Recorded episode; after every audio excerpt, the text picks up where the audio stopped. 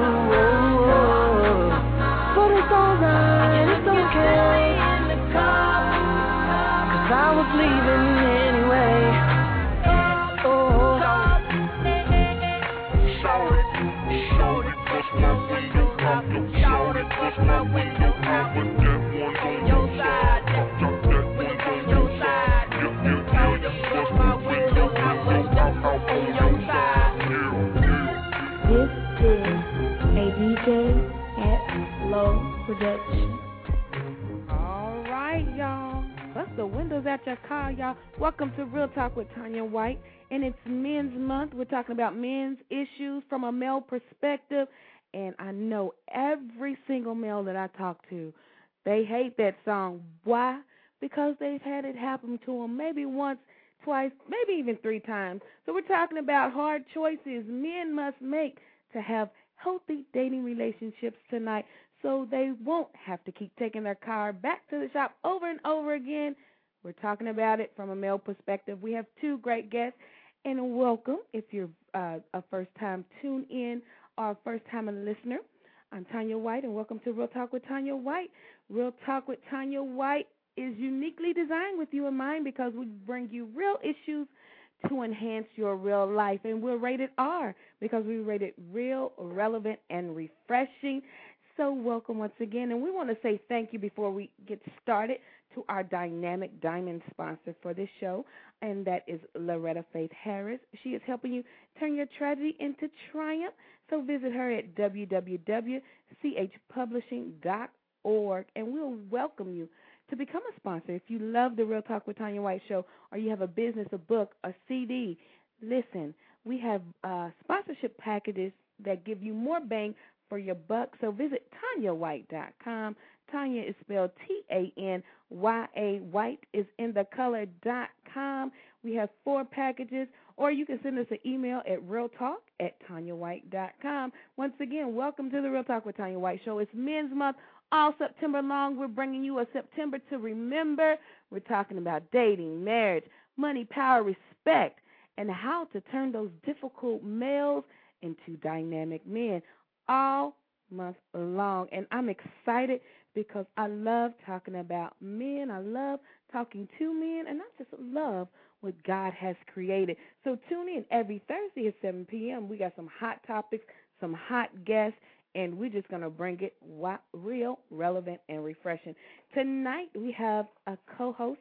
I love having co-hosts on this show. It just makes the show just so much more fun. And so I'm going to bring her on, the incredible one herself, Miss Darnyelle Jervey. Hello, Darnyelle. How are you? Hey, Tanya. How are you? I am fantastic this September afternoon. Tell our audience who you are. You've been on the show many times, and you will be back on many times. But tell our audience who you are. Absolutely. I am the driven and determined Darnyelle Jervey. I am the founder and CEO of Incredible One Enterprises, where we make it our mission to help you to define and, more importantly, unleash the incredible that is locked inside of you. I am also the burn the box coach. So I don't want you to get out of the box or move beyond the box. I want you to burn the box, because if there is no box, there are no excuses. There is nothing holding you back from the destiny that is waiting for you.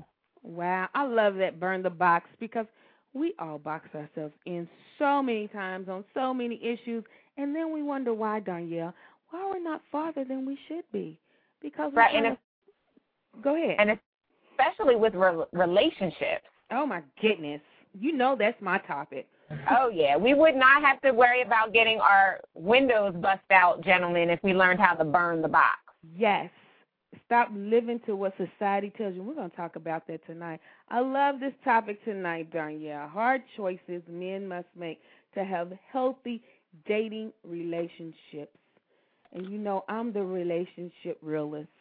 I love relationships because my philosophy is everything that we do not achieve or do achieve is based on the relationships we have in our life. And absolutely, that area is the most important, but we spend the least amount of time on getting it right. And then we wonder why we're not further on our jobs, why we're this, why we're that. It's because we make an unhealthy relationship choices. So I'm excited because it's Men's Month, Darnyelle. You know I love men. I love everyone. I love being a woman, but I love that God created the male species. Yes, I have to agree 100%. So, all right, we're going to get started, and we have 2 great guests tonight. But did you give them your contact information? I did not. You can reach me at www.darnyelle.com, and I'll spell it for you. It's D as in David, A as in Apple, R as in Reed, N as in Nancy, Y as in Yellow, E as in Excellent, L as in Love, E as in Excellent.com. Wow. Did you get a chance to review some of the information from our guests today? I did, and I'm excited. It doesn't take much for me to get excited, Tanya, but I am definitely excited about this topic, and I'm so glad that you invited me to be a co-host. But you know why I'm excited? Not only do I love men, I love men helping, first of all, men become real men and talk Absolutely. About issues that society does not normally talk about. And in our society, it's like men do not, men in relationships don't mix. That's what society has us. They're supposed to be this one way and get all the ladies, and that's simply not true. Just skimming over the books from Ed Houston and our guest from later on, Anthony Rucker, healthy relationships, men can have them. And so I'm anxious to talk to them tonight. But before we get started, we got to thank our sponsors once again. So, Darnyelle, we're going to take a brief commercial break. And then we're going to come on with Mr. Ed Houston. He is from Denver, Colorado. Those Denver Broncos, I know they're excited about football season. So we're going to take a break, and then we'll be back in about 2 minutes with Mr. Ed Houston.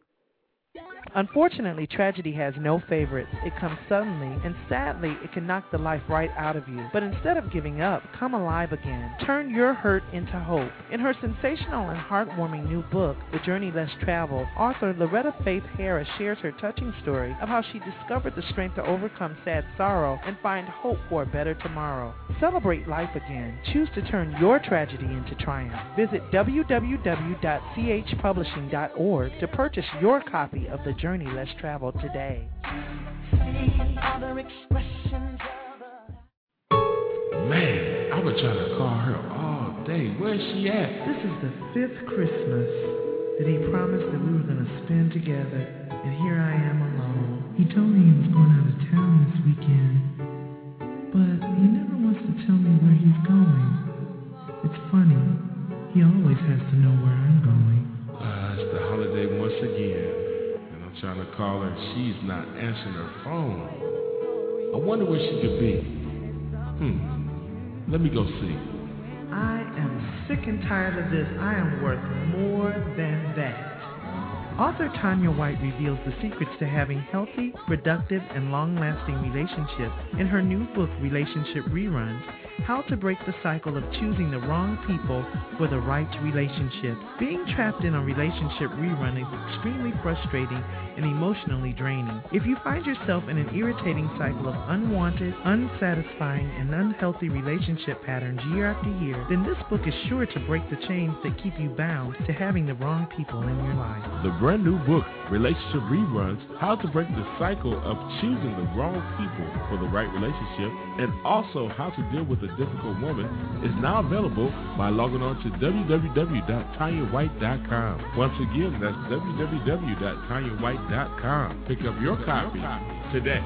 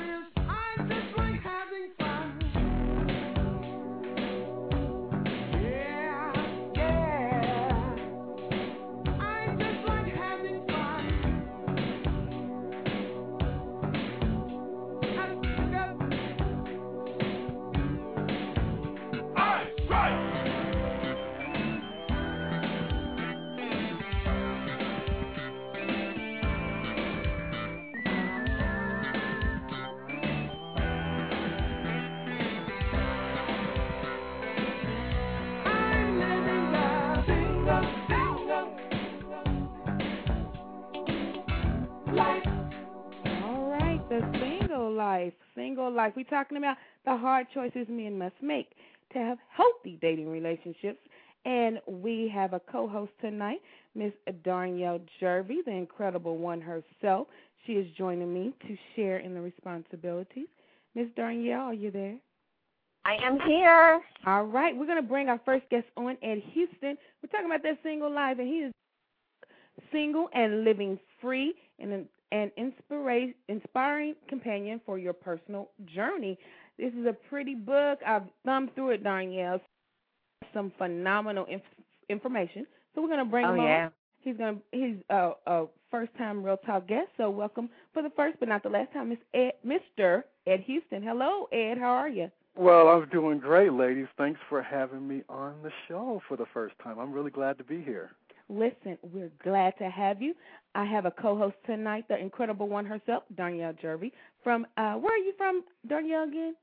From Newark, Delaware. Delaware, holding it down. You're from Denver. I'm from Louisville, Kentucky. So we got all sides of the globe covered tonight. That's right, right. And you picked a great show to come on for the first time, Ed. You are in for an incredible treat.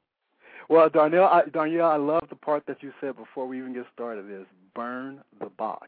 Yes. Can I do that? As long as you give me credit. Okay, I'm going to give you credit for that one because I love that term. I haven't heard that one. I heard move the box, step out of the box, go around the box, but just forget it. Just burn it. Burn it because, see, Ed, the problem is if you burn it, I mean, if you move it or go around it, the box is still there. So as soon as you go back to becoming complacent, you can get right back in your box. But if there are only ashes, you can't go back. And Oliver Wendell Holmes said that once the mind has been stretched, you can't return to the same place. Right. So if I can convince you to burn those boxes in your life, you can't go back to the place where you once were. All right. All right. Now you see why she's called the Incredible One, Ed. Incredible insight. Listen, we want to get into this hot topic tonight, but before we get started, can you tell us who you are in your own words? Yeah, my name is Ed Houston. I'm actually a local from Denver, Colorado. Actually, I still live here. And one of the things that I've never thought I would do is actually write a book, but I've been born and raised here, and I'm from a working-class family. And one of the things that really happened that's exciting in my life is I started right out of high school into the corporate world, started in an entry-level position, a copy room. And little did I know that over 20 years that I would rise from a copy room to actually a vice president and executive of a company that went from 400 employees to over 7,000. Wow. So I've got phenomenal. A chance to experience all that, and that's really a success story in itself. Listen, that is phenomenal. That's awesome. I like to inspire and uplift people and share the positive message of not only waiting for someone to show up, but start living and engaging your single life today. Yeah, today. And, you know, I taught singles for so long, Ed. And I'm much the component of living, like you say, single and living free. And free to me means happy, free to be you, and not closing the door to marriage. But until it comes, you're going to be happy being you, because when you're happy being you, when you do get married, man, that union is going to be so phenomenal. So I've been thumbing through the book. Okay. I love it. You're going to write another one, right? Yes, I'm actually working on another book, actually. Okay, cool. Listen, me and Darnyelle are going to go back and forth with the questions we sent you. Great. And so, Darnyelle, let me get started. What compelled you to write this book, Ed? Actually, you know, it's really when it came out and when I reached the height of my corporate career. And I got to a point in my life when my career started to go up, and I was like, okay, I'm entering different positions. I'm growing up. And I started to say, you know what, God, I don't need you. I got it from this point, right?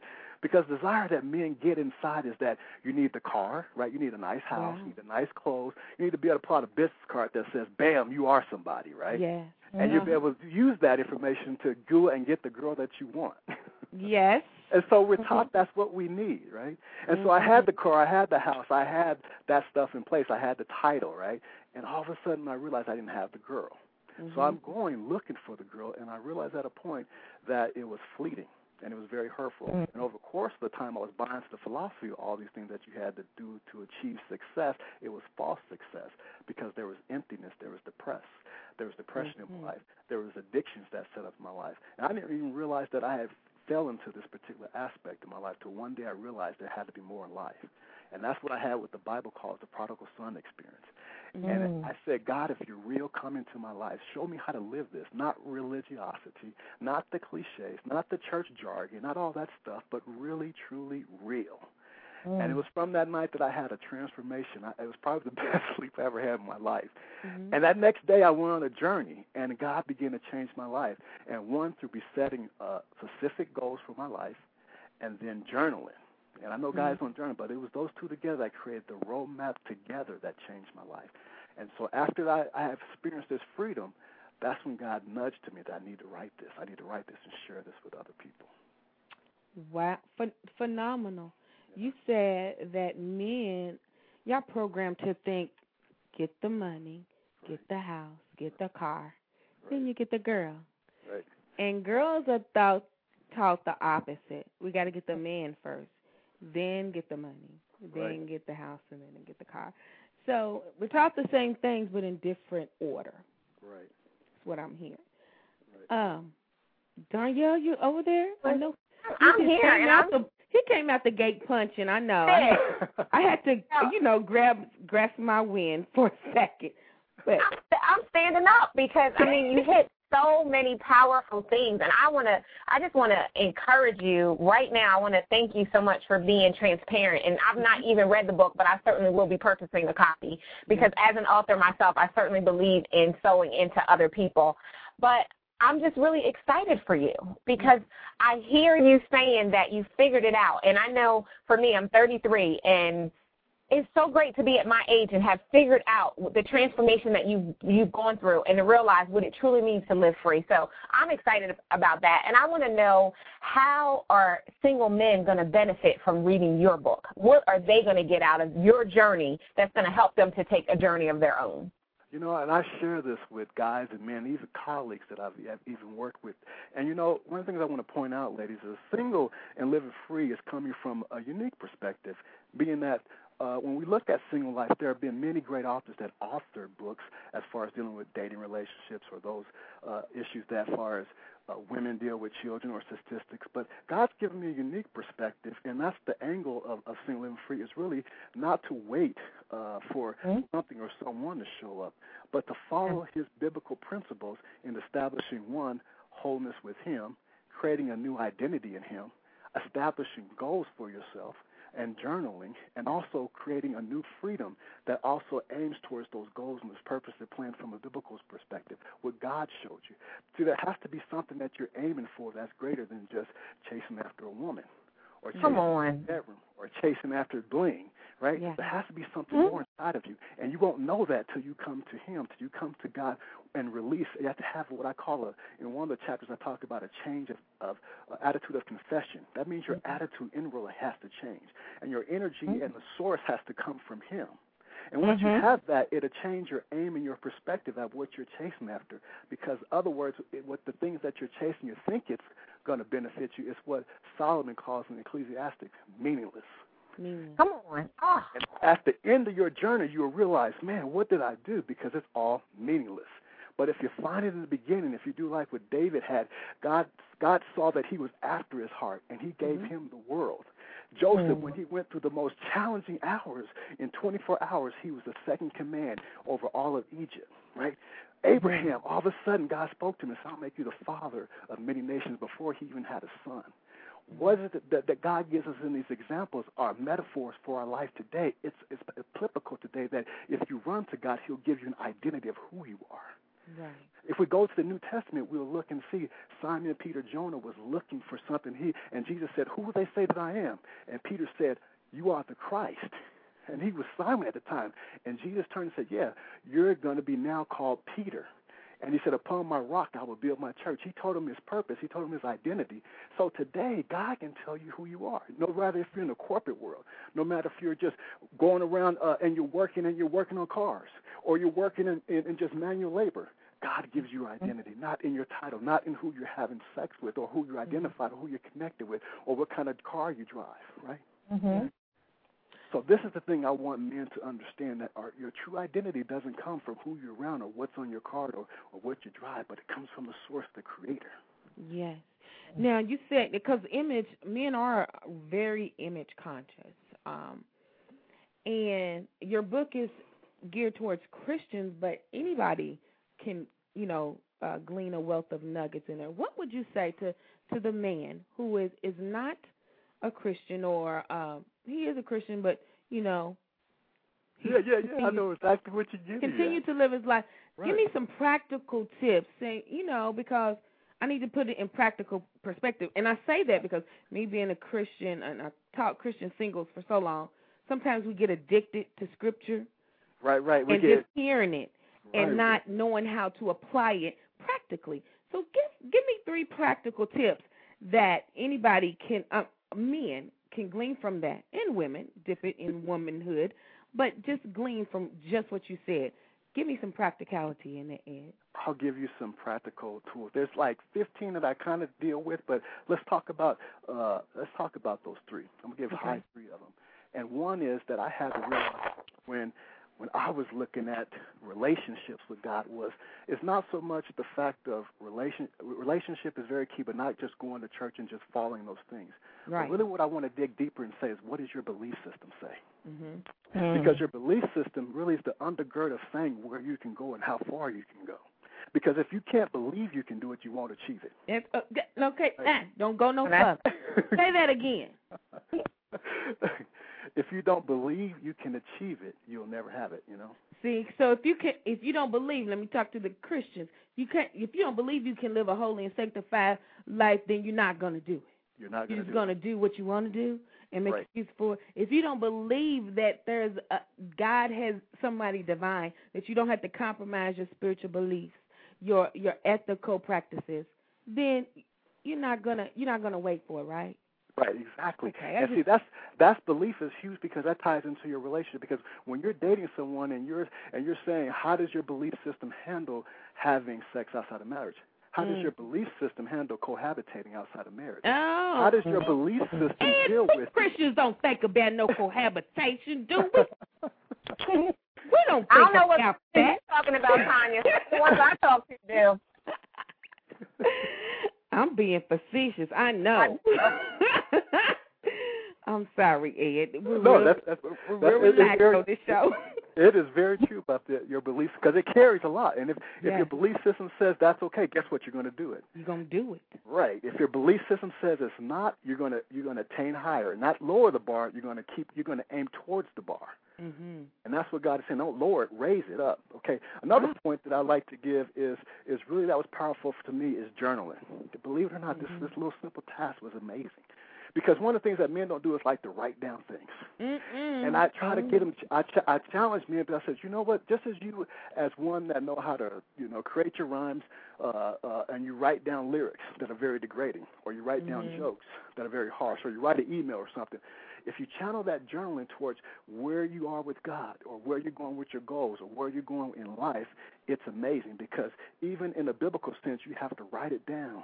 Mm-hmm. And a blanket says to write it down, make it plain. So even if you're not in church, if you don't write it down, how you know where you're going? How you know where you measure up, where you're going in life? Yeah. If you don't see it every day, how are you going to know it's inside of you? Mm. If you write it, you'll know where you're going, and you can make a measure. Okay, have I gotten here? If I haven't gotten here yet, what is it I got to do to get there? If we're going from Denver and I'm going to visit you in Delaware, I got to write and figure out some things to get there. I just can't get up and walk out the door and just start walking. You got to get lost. Right. You got to figure out some things. And that's how we're meandering through life. We're just saying picking, and we're not writing down where we're going and aiming so that when we get sidetracked, we look, wait a minute, that's not what I wrote down. Let me get back where I need to go. Right? Mm-hmm. Well, it's very powerful, and they can actually minister to you because your words are very powerful, and it actually can be uplifting in times of discouragement. Mm. Exactly. I'm a writer. As a writer, all on this phone, we know. Now, let me ask you something because I teach kids, mostly males, and when it comes to writing, oh, my goodness, it's like pulling teeth. Right. Do you think it's because writing requires, first of all, for you to be still and get in tune with who you are and your emotions, and basically little boys haven't been taught that, and when little boys grow up into men, so they further distance themselves. Do you think that may be? I think one of the keys that is just exactly what happened to me. Nobody ever showed me. Right. Mm-hmm. Nobody ever came up to me and said, Ed, look, you can try this. See, one of the things that God allowed me to do is when I started doing these goals and I went overseas and I did adventure traveling. One of the things that became my passion that I never knew was inside of me after following some of the goals was the fact that I love adventure traveling. I've been to 5 continents, and my goal is to touch all 7 continents of the world. And so my first continent I went to was a couple weeks after 9/11 when everyone said, don't go. Are you crazy? Don't go overseas. Yeah. And here I went overseas, and I did 8 countries in Europe. And I met some other people that were actually writing down, guys, you know, that were actually journeying. They were asking me questions. I said, what are you doing? He's like, well, we're writing down this experience so that I'll have it later. And when I got back to the States, I thought, wow, that's something interesting. I never tried that.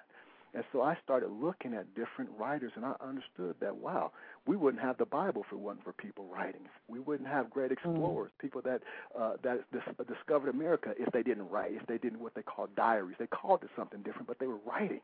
And so I thought, wow, I need to write down what I'm going to do, where I'm going to go, what I'm going to achieve, right?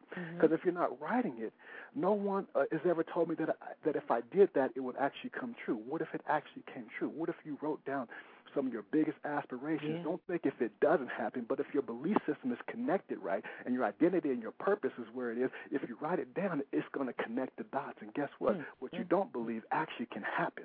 It can happen. That's the purpose of this show. Change your no I can't into yes I can action. Darnyelle, you okay? Girl, I'm just over here. I'm writing. She's coming out punching. Right now, can I just tell you, oh my goodness, you are, and you can, by the way, Ed, you are welcome to come to Delaware whenever you like, because I heard you say you were traveling from Denver to Delaware, so, you know, yeah, you're welcome to come anytime, but anyway. All right. You know, I'm just so excited. Okay, I want you to tell us a little bit about, you've been talking about journaling, and I know you talked a lot about how people are very resistant to the possibility of journaling, so can you share with us a little bit about how journaling is going to help single people to live a more fulfilled life? Right.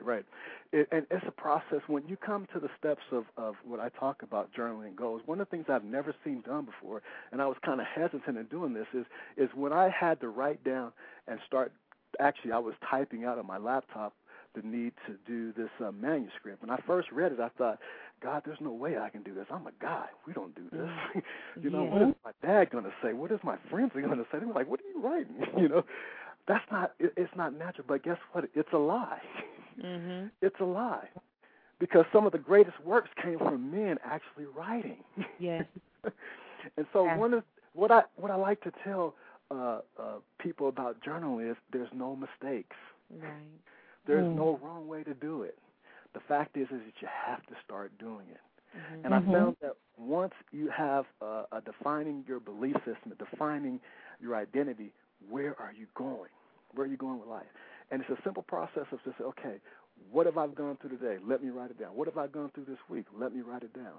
Let me identify how am I closer or farther from where I need to go in my life. So instead of sometimes guys busting up stuff or just going yelling, screaming, or going somewhere off to let out some steam, sometimes you go in your private moment. No one has to be around. No one has to be listening. It could be you and the pen, and you just could be writing. And when you write, the most innermost parts you can come out.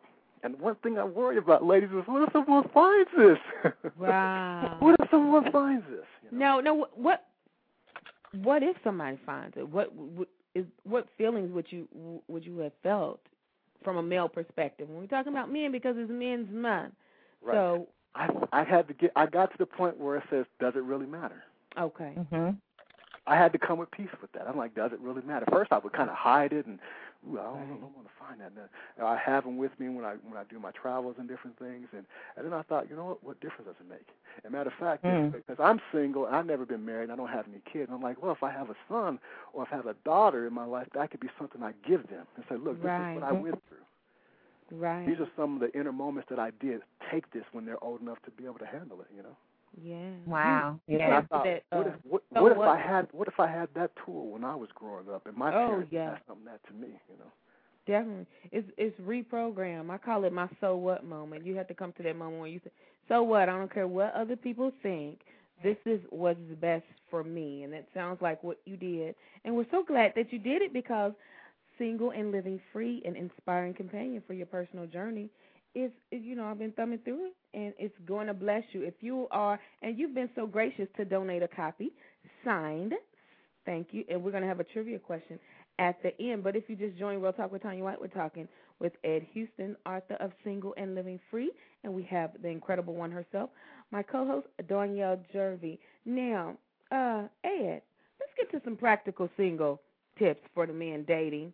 what three things that, you know, we've been programmed to hear that, you know, men are visual. All they see is, you know, what a woman looks like, which gets them in a world of trouble when they don't take the time. So what are some practical tips you can give the men when, you know, out there dating, they're looking for that special someone, but especially we don't want them to end up in that, you know, where people are turning up their stuff or hooked up with a half-crazy woman.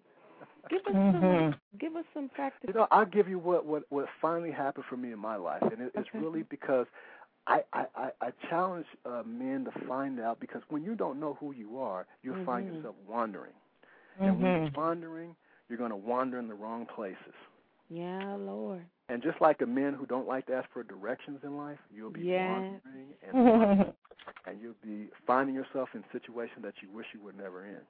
And so one of the things that I talk about in the book in the beginning is really how sometimes strongholds and addictions make plague in our lives. Mm-hmm. They show up in different formats, and sometimes when you say that, people get the automatic defense of, well, is it alcohol, is it drugs, or some of those things. And yes, those represent some of those things. But let me challenge you to look at addiction another way, too, because sometimes with men, we are visual. We do get caught when we see something. Mm-hmm. And sometimes we don't have the right tools to deal with it, because they don't tell us the tools, how do you deal with it. All I know is sometimes someone's thumping me with the King James Version saying, don't do it. But tell me, how do I deal with it then? Because it's Friday, it's 9 o'clock, I see something nice. Exactly. What do I do now? Okay. And so the challenge is to really find out what your triggers are. Mm-hmm. And sometimes when you see a woman, it's that people say addiction is sometimes some of those other things. So let me say that addiction could also be triggers when you see something that you automatically go into the hunt. Mm-hmm. Sometimes it's not the actual act of going through it. It's the fact that you trigger the hunt in a man. And he just has to look, and he's like, well, I just got to go get it. I just don't have no other thought. I just got to go. And then whatever that look or whatever that thing is, and for men, you have to realize, okay, this is a trigger. When I see something like this, I have to really face this and replace this with a different thought. I have to replace this with a different name. I got to walk through these consequences and realize that, guess what, I have a choice. I'm empowered in this situation. I don't have to give in to what it's saying to me. And then you got to also think, if I do pursue this, is this lining up to where I'm going? Because if you're writing down your goals, you'll be able to say, am I going? Is this person going where I'm going? Is this going to connect where I'm going to connect? Is she going to be part of where I'm going, or am I taking a 180-degree turn to go after something that's not leading me to where I need to go? Mm-hmm. Right? I can't get to Delaware if I'm going to California, if I'm facing going towards California, right? Wow. And I'm in Denver. I wish I had clapping sound effects, Ed, but I'm going to do a little clap. Because I've been saying that for years, but I've been saying it as a female, and it's so exciting to hear a male. What did you say, Darnyelle? I'm so sorry. I was saying the same exact thing. I'm over here, like, literally, like, oh my goodness, like you are hitting it. Yeah. Excited. Wow. Keep going, Ed. Well, see, you know, so. Those are some of the things that we don't realize that we face. And see, God has given us this incredible power. It's natural. It's okay to feel the urge to want a woman, to want to desire to have. It's what God given us to see life. It's natural. Mm-hmm. The thing is that God has also given us the power of choice. Yes. And we have to be able to harness this power and be able to control it. Because in the ultimate end, when you're with your spouse and you're on your married night and you're doing it, you're going to be drawn to her, you're going to be attracted to her, and that's the design for it. Because then when you see her, no matter how she looks, sometimes you just get attracted to her because God has given you that gift to seek after your wife. Mm. So now we've been perverted because now society is hitting us with so many images in so many different places, that now we become immune, and now we're looking at things and those triggers I said before. Sometimes you're addicted to the hunt, and you don't know why, and now you get all these images you're chasing after. But that's why I say you have to bring it back, and you have to bring it to the Creator, and you have to bring it to a biblical point, and then you have to apply these tools when it comes to combat it.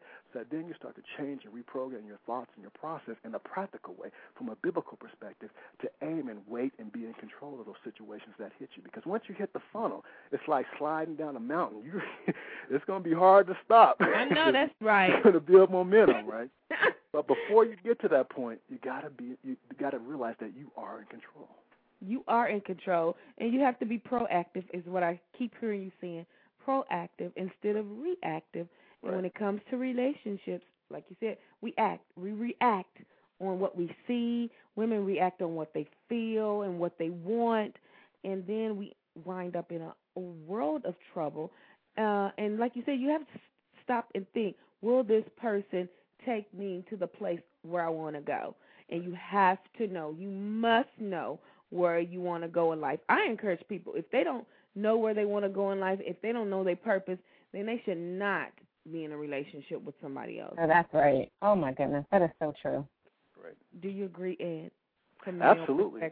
Absolutely, because, you know, one of the things as being a male, as being a one that you're in charge to lead, you first you have to, you know, really lead yourself, really instruct mm-hmm. where you're going. And for me personally, being a single man, I face these challenges all the time. And I thought writing a book would be cool and easy. And any guy that's listening, how you want to be attractive to a woman, how you want to attract the right woman, go after your passion. If you go after your passion, the thing that stirs you, I guarantee you it's going to draw them. When I was doing, real quick, an interview in Atlanta, not too recently in Atlanta, I did a book signing at Barnes & Noble. I was doing a book signing. A guy came in, just wondered, and he looked at my book, and he said, you know, I'm Muslim. And he said, but I don't think this is too bad. And I said, well, it doesn't matter. I started to ask him. So he had a daughter with him. I said, so he had been, we had started talking. He had been through this horrendous breakup and divorce. And I said, so what do you want to do with your life? And he says he's trying to make some money. He had this business opportunity. I said, no, what do you want to do? I said, how are you going to get out and have some fun? He says, well, maybe if I meet some more friends. I said, no, I says, what is your passion? What gets you excited? You know? And we got to the point he realized he wanted to play the guitar again. And this simple thing of playing the guitar, and I began to walk him through. I says, now imagine if you played the guitar and you got good again. I said, guess what? You're going to draw friends. People love musicians. Your daughter's going to be excited because she's going to see that you're waking up and daddy's got passion. Daddy's excited. Daddy's got guitar. And guess what's going to happen to your life? It's going to take on a whole new direction. And he said, you know, I never thought of it that way. I said, that's what I'm talking about. And the guy's like, I'm going to buy your book. I got to just buy this book. You know. Let me we're running out of time. We're going to have you back. But right there, do you think, from the male perspective, because you're visual, because you react, that if they took the time to really talk about and talk through with, you know, we call it the male bonding, which is just talk sometimes, and you don't really talk about intimate things you want out of life for yourself. Do you think if they took the time to do that, that they were still clear from women? Because a lot of men, and I think that's why I'm passionate, because I have brothers and nephews, they get hooked up with the wrong woman based on sight instead of having a vision for their life. And so, especially when you get married, that divorce thing is more than financial. It's emotional, spiritual. It's a tearing away. So do you think if it took that time just to just kick back, converse with some men, and really talk about, okay, this is where I want to go in my life. How can you help me from a male perspective instead of, you know, hooking up with a woman and then a woman trying to help a man get there? I think that's a no-no, too, because sometimes we can be overbearing. What are your thoughts on that? You know, I think that the fact that there needs to be more examples, right? The one needs more examples. And the other part is that when we're sitting down with men and we're all conversing, generally they ain't talking about, well, man, what do you think about you got your 5-year goal? What do you think? About what do you think about journaling, man? You know, so. One thing what I'm talking about is I'm bringing a unique view to this that I know it's a different angle than most people hear. It's not bashing women. It's not bashing men. I'm not necessarily talking about how to create, you know, the most absolute dating process. What I'm talking about is coming whole with yourself and creating balance in your life so that then when you go out to date, you have better choices. Make better choices. And that's the challenge, so that when you are feeling good about yourself and you have wholeness and balance in your life, guess what? When you finally meet that one, you're going to add to the relationship.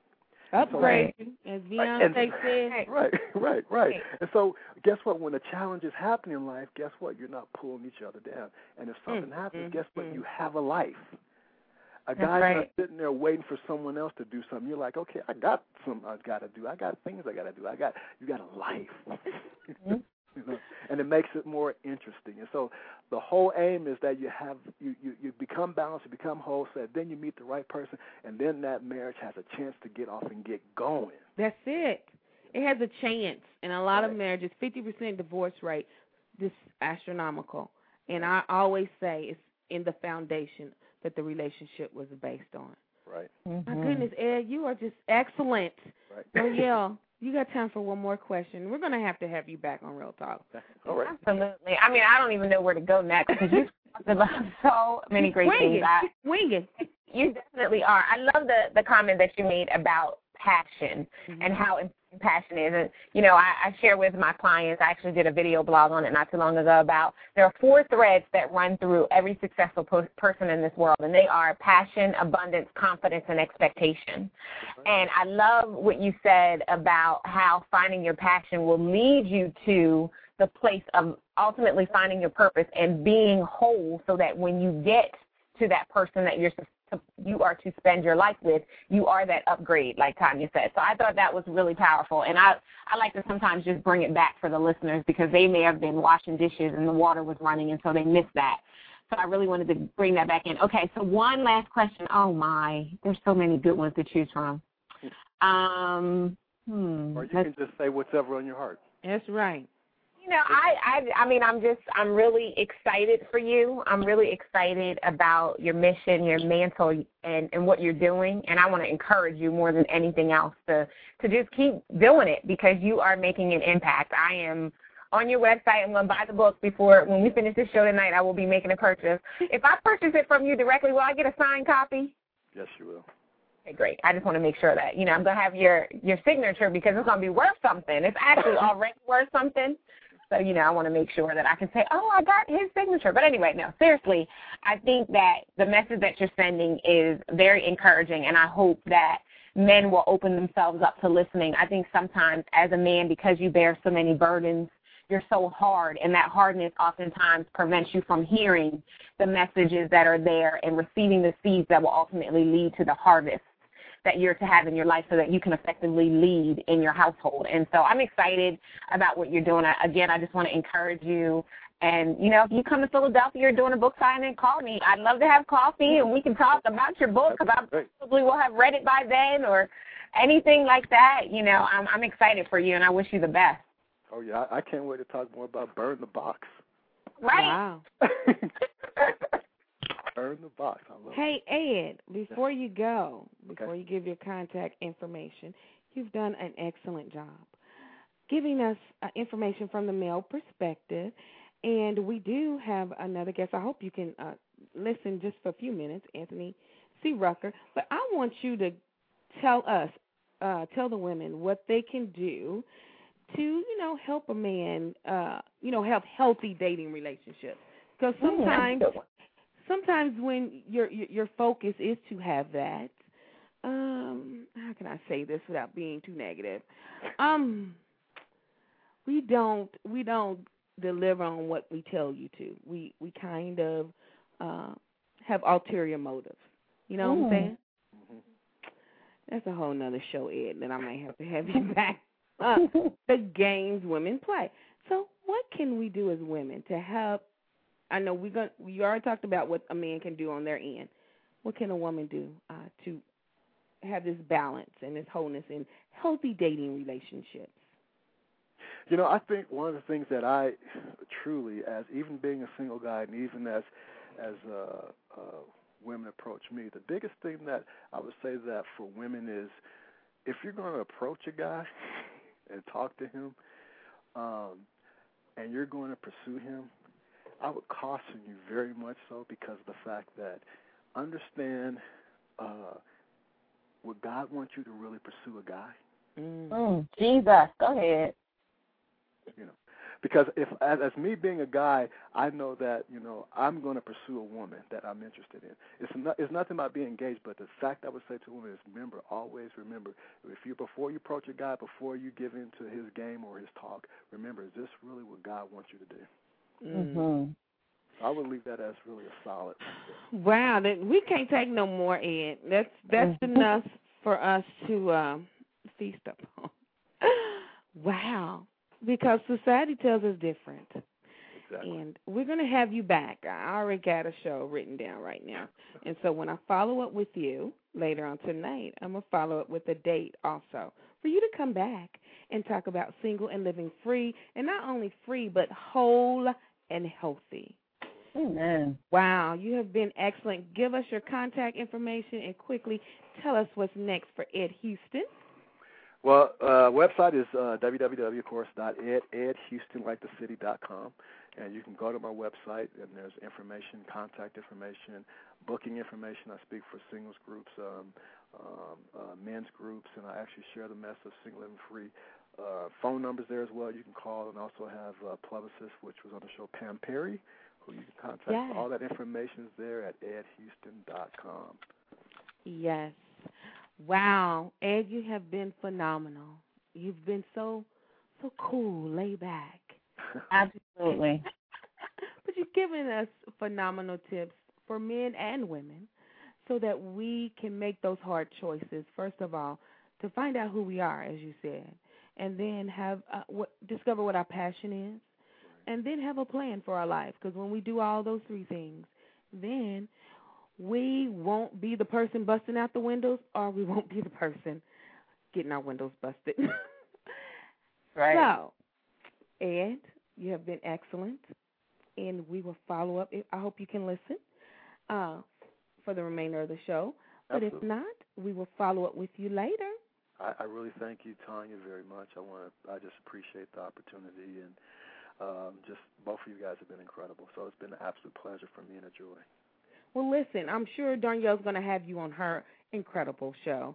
I know she's Absolutely. Already probably got a date down. Absolutely. And I just ordered my book. Looking at my confirmation, so you'll have my order there. And, yes, I definitely have enjoyed it. Again, I wish you the best, and you'll probably be hearing from me to have you as a guest on An Incredible Moment with Darnyelle. Great. All right. You have a phenomenal night, and we'll follow up with you later. All right, you too. Thank you. Bye-bye. Bye.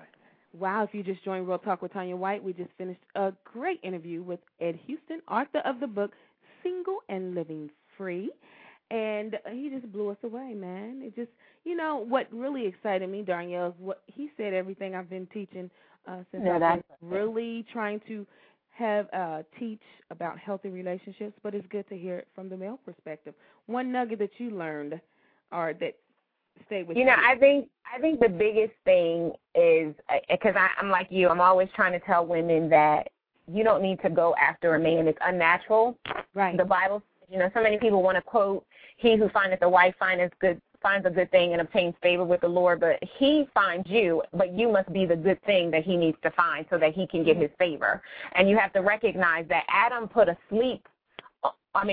a sleep on Adam, and when he woke up, he was presented with his wife, and he literally woke up and knew right away that was the key to his destiny. And so when you try to do anything contrary to that, you are outside of the will of God, and it's not going to work. And so, like you, I'm very happy that we got to hear a man say that. So hopefully the women that will listen live or that'll be in the archives will catch that, take a hold of it, and stop chasing men. Well, listen, we have another man who gives us the great recipe for healthy relationships, Anthony C. Rucker. He is the author of the Relationship Cookbook. We're going to bring him on in just about 3 minutes. We're going to take a brief break. Darnyelle, I want you to catch your breath because Ed knocked us out with this information.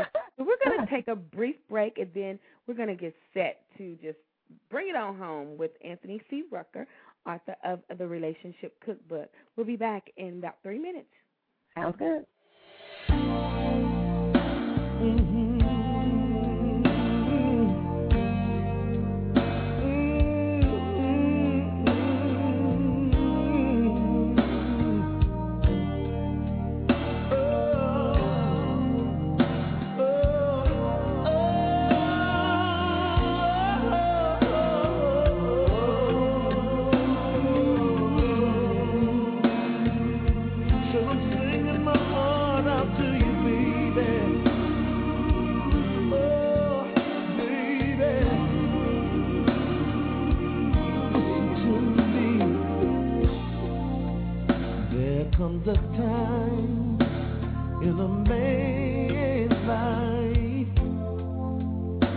When it's time to the game, messing around. He needs a good woman to settle down. And I'm at that time in my life, and I found what I needed in you. I swear I'll always.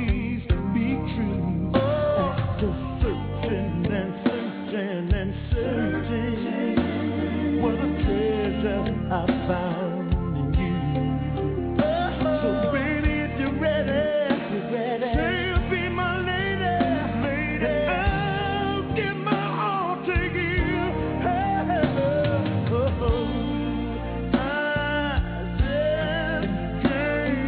can't help myself. I'll tell the world I love you. See, girl, I don't want.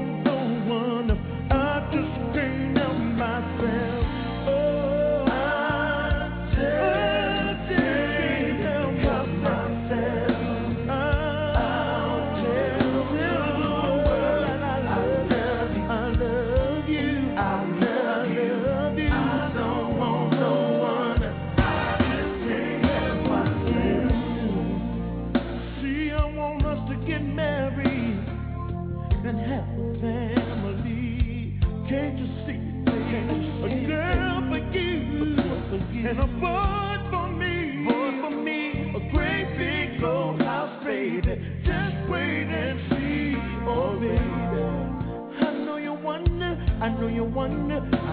wonder if I'm serious.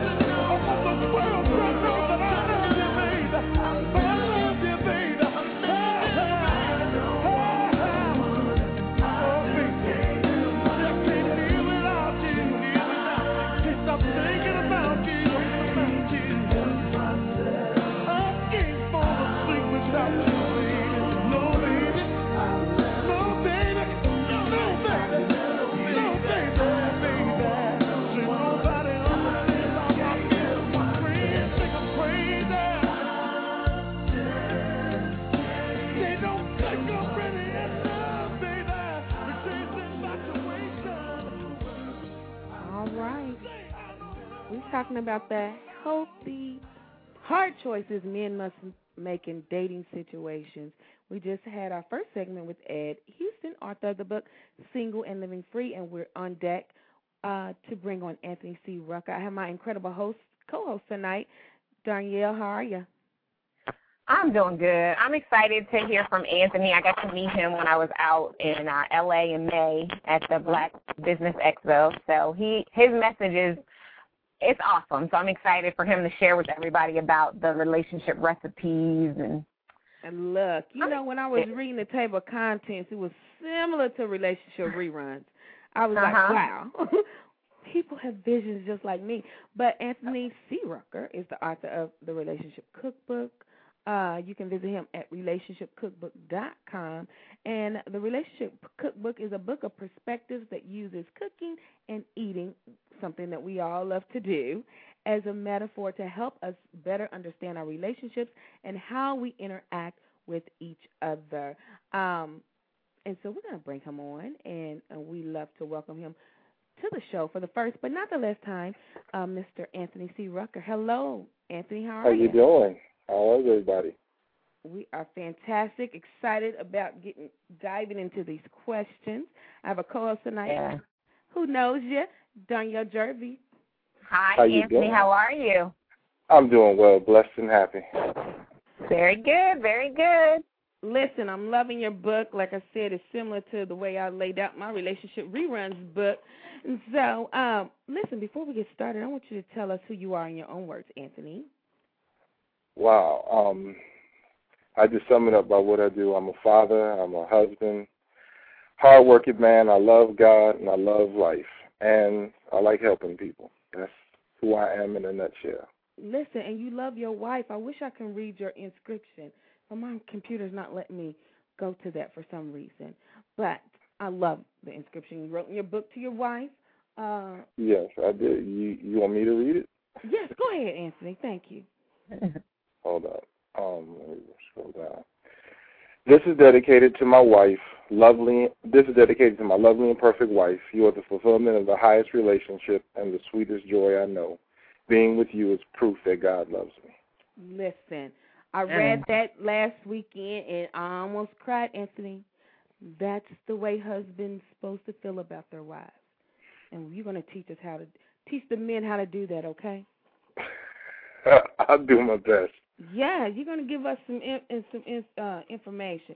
Yes, Darnyelle, you can go ahead and start, girl. All right, Anthony, why don't you start out by telling us what your inspiration was for writing the Relationship Cookbook? My inspiration was I wanted happy people. I mean, it sounds cliche, but it's that simple. Happy people make for a happy world, make for happy folks for you to hang out with. And I saw so many people suffering from just needless things in relationships just because they didn't take the time to really develop an understanding and study relationships like they do everything else. We go to school so we can study and get a job. We watch football, men, and we study everybody so we can play fantasy football. Everybody studies everything, but when it comes to relationships, we got this idea that they're just supposed to be natural and there's not supposed to be any work. And if you have to do anything that resembles work or effort, then it's not happening. And that is so far from the truth that I understand why more than 50% of relationships as far as marriages end in divorce, because people don't understand it. They don't know what they're doing. Yeah, you make a great point. I tell everybody they spend more time picking out a pair of shoes and buying a car from the woman's perspective than really taking that time to, first of all, like Ed said earlier, knowing who you are and what you want, and then, you know, taking time to talk to people. And when, you know, you're doing the exploration stage, when you don't match, why do people continue on? Maybe I should ask you that. Why do we continue on, especially men? You know the girl is not for you. Well, it's fine, Anthony. First, I'm going to say something about what we just said, then we're going to go. Dick Gregory said something. He said, after he had all his children, I forgot how many it was, he said he realized that he and his wife spent more time planning where they were going to live and what kind of car they were going to buy than how they were going to raise their children and how many children they were going to have. And he said that really caught him off guard, you know, when he really thought about it. So that's just something to think about. Yeah. And first thing, I like to answer the question and the question behind the question. The question behind the question really is, why do people do things that they know could be detrimental to them, but they do them anyway? Because it's not a male-female thing. It's not just men. It's not just women. Everybody at one point in some aspects of their lives have a tendency to hold on to things that they know is not good for them. And the reason, and it's many reasons. I don't want to get into like the one reason. But a couple of the overarching reasons are, one, desperation. You believe this is it, this is the best I'm going to get, and if I let this go, there's no telling what I'm going to get next. Wow. Then two, it's the self-deprecating one where you say, you know what, I don't deserve more than this, and if I deserve more than this, I would have more than this, so let me just stick with this because this is what I deserve, this is what I got. Mm. Wow. And then you just have those who they look to play the victim so they can justify the way they live. So in other words, if you ever hear it in school, they're like, you afraid to think because you're afraid you might succeed at it. Mm-hmm. So I say that all the time. I'm a teacher, so I say that all the time. Yeah, so that's one of the things that happens in relationships. Sometimes we get in self-defeating situations so we can justify not being successful in relationships. Oh. Wow. Because came out the gate punching us in our gut, Anthony C. Rucker. So, I mean, and then you get those, and, hey, you got the masochistic folks. Some people like pain. You know, I've been around women who's like, you know, if we don't argue and fight, you know, I don't think you love me. You know, their idea of emotion, and men too, the idea of emotion and love is in how it's expressed, whether it's functional, dysfunctional, harming, or helpful. It's the fact that it's being shown, and nobody is really educated. Like, listen, you know, a car with no gas in it is only going to get you so far. Now, it might be a Mercedes-Benz, but you still can't drive it anywhere. Mm-hmm. So, you know, it's the same thing with emotions. The showing of emotions is a wonderful thing if you can express yourself, but if it's not for the purpose of building up and helping and furthering, all you're doing is basically sitting still, and you're getting nowhere. So, yeah, you got the emotion, but what's the payoff? You don't get any of the benefits of it. Wow. Anthony C. Rucker. Listen, you messed me up. I lost my place on my question list. Wait a minute. You really had... Okay. You came out the gate. You back on track over there, Tanya. Yes, because you know he's saying everything I wrote in my book, so we're on the same wavelength, and I'm just hearing it from a male perspective, so I'm not crazy. You're on point. You know, you in L.A., Anthony, I'm in Louisville saying the same thing. But, okay, here, I found my question, Anthony. Your book titles are very unique. Like, where did you come, you know, how do you relate food and relationship? Where did you get that, you know? Well, actually, everything interrelates. We have this idea that, you know, we're disjoint. There's an Asian saying, a saying in Eastern medicine. It says, the only place the mind, the body, and the spirit are separate are in textbooks. Mm. So we've done is we've created this world where we have different roles. Like I'm a father, I'm a husband, I have a job, you know, I'm a student, I'm a lecturer. And some people will try to disjoint those things and say that they're different. But the truth of the matter is there's nothing that I'm going to do as a father that is not going to affect my role as a husband. It's not going to affect my role as a teacher, as a lecturer, and as a student. They're all intertwined. So what I did is I just took one of the things that's common to people, and I use it to give insight into how we live and how we aren't living and things that we can do that will be beneficial and things that we do that we think are beneficial that are not. And then also food is very unarming. Mm-hmm. My favorite thing about using food is I talk to you straight in the metaphor of food, mm-hmm. and then I switch it to relationships. And by the time I get to relationships, you are so unarmed and so unaware of where I'm going with it that you don't that self-defense mechanism doesn't jump up. You're just kind of caught like a deer in the headlights. Wow. And it's very effective for, you know, getting your point across. It's very effective. So, you break them down into pre-cooking, cooking, eating. Just phenomenal. Yeah. That's how you book. All the stages. All the stages. We don't just, even if we get a snack, before we walk to the kitchen, we first decide, listen, we want a snack. Exactly. Right. When we walk into the kitchen, we start deciding what we want. And then we start looking at what we want based on what's available. Then if there's, say that I want a peanut butter and jelly sandwich and there's only jelly and bread, then I have to decide, do I want it enough to get in the car and go out and get the peanut butter? If I do, where am I going to get the peanut butter? All of this, and this is very deep thought. And when I say deep, I don't mean like deep as in complex, but deep as in complicated, you know, it's step by step. It's not just a one-step thing. Mm-hmm. And so what we don't realize is that in relationships, we try to cut things down to one step. Mm-hmm. Boy meets girl, girl, boy, fall in love, happily forever after, and that's all one step. Mm. It's not.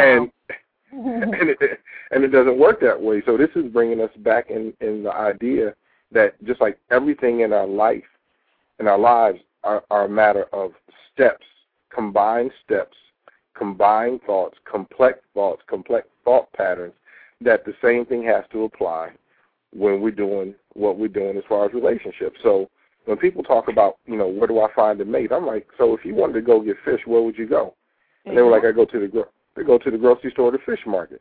I'm like, would you go into the dry food section? I go into the frozen food section or the fresh food section, refrigerated. I'm like, see, you can get what you want because you know what it looks like, you know the nature of it, and you know where to go to get it. Mm. The reason that women and men don't find their mates is not because they're not out there. It's because you don't know enough about what you want, what you need, to know the nature of it and where to look for it. Mm. And so that's more of a call on your lack of preparation for a relationship than the lack of availability of a good one. That's it. You said something. I wrote this down, Anthony. We decide what we want based on what's available. I have a concept called dating down. That's what we do. We just date down because it's in our reach. It's you know what? Well, I actually changed that, because when you say dating down, let me explain that. Dating down is compromising what we know we want, but we're settling for less than the best. It's not dealing with like a status quo, anything. It's saying, I'm going to date this person because I know I can control the situation. They'll do what I tell them to do. Yeah, but I was getting to that. But what I call dating down is I call dating down a reflection of how you live in your life. Oh, really? See, what happens is we say dating down because in dating down, it implies that we're on one level but going down to another level, whether it's compromise. I'm not talking about the state or quality of the people. I'm talking about the state and quality of the relationship, what we desire. But the truth of the matter is, when people say, well, you don't deserve him or you don't deserve her, you deserve better, it's like, no, you got what you deserve. Based on the way you live in your life, this is what you got, because this is what you deserve based on the way you live. Now, you might be a great person, but deserve is a matter of the way that you live your life and carry yourself. I could be the nicest person in the world, but if I carry myself in a manner where I let people walk on me, I'm getting what I deserve. Based on my actions, I deserve this. Mm-hmm. Wow. You know what I'm saying? Deserve is a matter of what you do, not a matter of who you are. Wow. New concept. Things that make you say, Anthony, I have to work on that. People get a house because they either build one or they work for the money to pay for one. People eat because they either pay somebody to make the food or because they make it themselves. You deserve it because you've done something to get it. You don't deserve food just because you're human. I mean, if that's the case, people should just bring you food and take care of you. You get food based on the fact that you're human and you work to supply your needs and your wants, not just because you're human. Because if that's the case, it wouldn't be any hungry people in the world. You're so right. A new concept, Anthony C. Rucker of the Relationship Cookbook. Darnyelle, you okay? Girl, you are quiet tonight. I am. I'm a student. You know, I'm just really learning. I'm taking it all in. It's so exciting, so refreshing to hear these powerful men who have the knowledge that are passing it on to others. So I'm excited. But I do have a question. Yes, ma'am. In the section of your book called Pre-Cooking, Anthony, you talk about preparation before cooking. So can you tell us a little bit about what that section is all about? Preparation before cooking is the same thing in relationships as it is inside the kitchen. When you prepare before you cook, you decide what you want. So based on what you want, that decides what kind of pan you're going to cook it in. Depends on whether you're going to preheat the oven or turn on the fire, whether you can get the microwave ready. Well, you know, all of those steps. So pre-cooking for us is deciding, listen, am I in the mood for a long-term relationship, or am I just looking for someone who I can pass some time with and have some good intimate conversation? Now, when I say intimate, I don't mean sexual. I mean intimate as far as in deep sharing and close.